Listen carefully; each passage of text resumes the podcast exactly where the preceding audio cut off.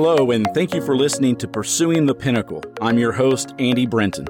Each week, you will hear practical and engaging tips and strategies in order to live your absolute best life as a Christian. So let's begin with today's portion of Practical Christian Living.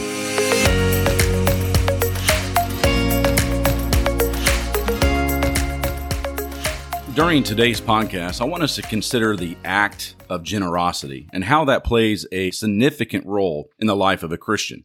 Let me first begin with a few passages of Scripture speaking to the act of generosity. In all things, I have shown to you that by working hard in this way, we must help the weak and remember the words of the Lord Jesus, how he himself said, "It is more blessed to give than to receive." Acts 20, verse 35. Also over in Luke chapter 6, verse 38, the Lord says, "Give and it will be given to you. Good measure, pressed down, shaken together, running over, will be put into your lap. For with the measure you use, it will be measured back to you." And then in Proverbs 11, 24 and 25, one gives freely, yet grows all the richer. Another withholds what he should give and only suffers want. Whoever brings blessing will be enriched, and one who waters himself will be watered. Proverbs 19, verse 17, whoever is generous to the poor lends to the Lord, and he will repay him for his deed. And then in Matthew chapter 6 and verse 21, for where your treasure is, there your heart will also be. And so just from those few passages, one of the things that we understand is that someone showing generosity is happy to give of themselves, give of time, give of money, give of food, or even kindness to people who are in need. Generosity is a quality, like honesty and patience, that we all probably wish we had more of.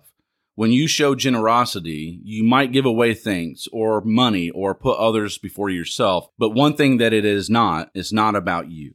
When it comes to generosity, I want us to consider Ananias and Sapphira, because Ananias and Sapphira only pretended to have generosity. As Christians, one of the things that should define us, one of the things that we find in the life of a Christian that is an attribute of how we live, is that we give of ourselves liberally. At least they did in the first century. In fact, we see that the whole church enjoyed unity and generosity, and it all started from the top. The example of the apostles spread a spirit of generosity throughout the whole church. And unfortunately, there were a couple pretenders, Ananias and Sapphira, who had sold some land, gave part of the proceeds to the apostles, and reporting that they had given all the money to the church. However, God revealed their deception to Peter, and then Peter called them out on it. Their sin was not a lack of generosity, but it was a lack of honesty. They lied about what they had done. They wanted to be thought of as generous without actually paying the price of being generous. God would have nothing to do with it. He surgically removed the spiritual cancer from the church by taking their lives. And we find in Acts chapter 5 and verse 11 that Luke says, "So great fear came upon all the church, and upon all who heard these things." I would like us to look more closely at the problem and itemize it, that problem of Ananias and Sapphira. One of the first things we find is that they clung to their possessions. They allowed their possessions to be more meaningful to them than to give them away, as it would be beneficial to those who were in need. Secondly, they agreed to lie about their giving. Their conscience was not conflicted. Their conscience was not pricked by the fact that they were lying to the Holy Spirit in regard to what they gave.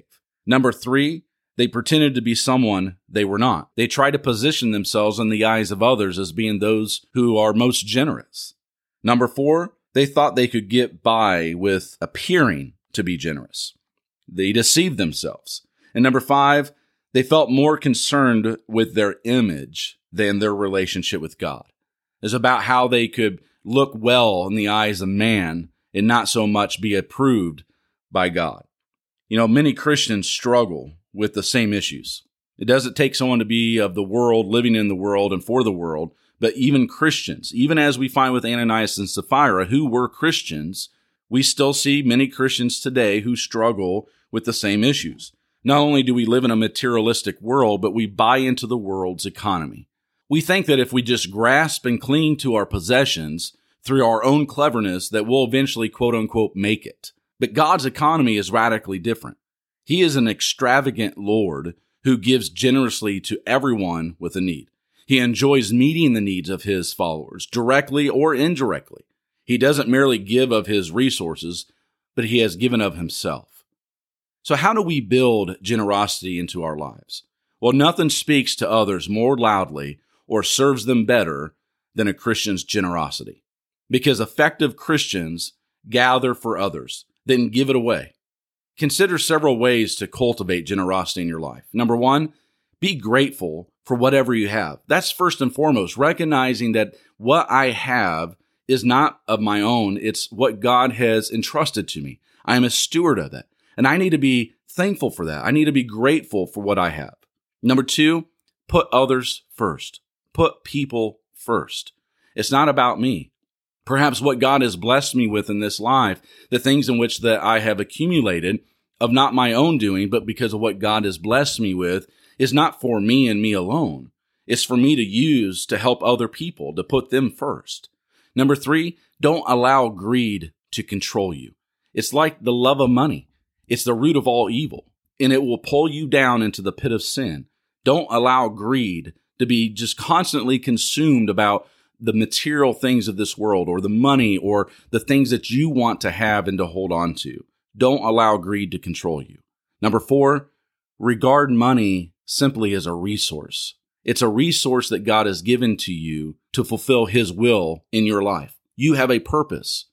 Your purpose, in part, with what God has provided you in this life, is to help other people. And through that, He has provided us with a means to live by, but also a means to have more than what we might need in regard to helping other people. And so regard money as simply as a resource. Number five, develop the habit of giving. It's not something that we typically just do. It's something that we really truly have to think about. It doesn't just happen by accident. We have to deliberately make a choice to give, and to give freely, liberally, as we ought to. You know, sometimes we hold on to our possessions because we fear that they might run out. Life seems scarce, but when we believe that giving is the way to live, we will produce more in the future, and life will seem so much more abundant. And this is exactly the life of Jesus. This is what Jesus actually had in mind for us. For the Lord Himself said in John 10:10, I have come that they may have life and that they may have it more abundantly. Thank you again for listening to Pursuing the Pinnacle, subscribing to it, and sharing it with those that you love. It's my prayer that God be with you and that you seek Him in all things. Until next time, God bless.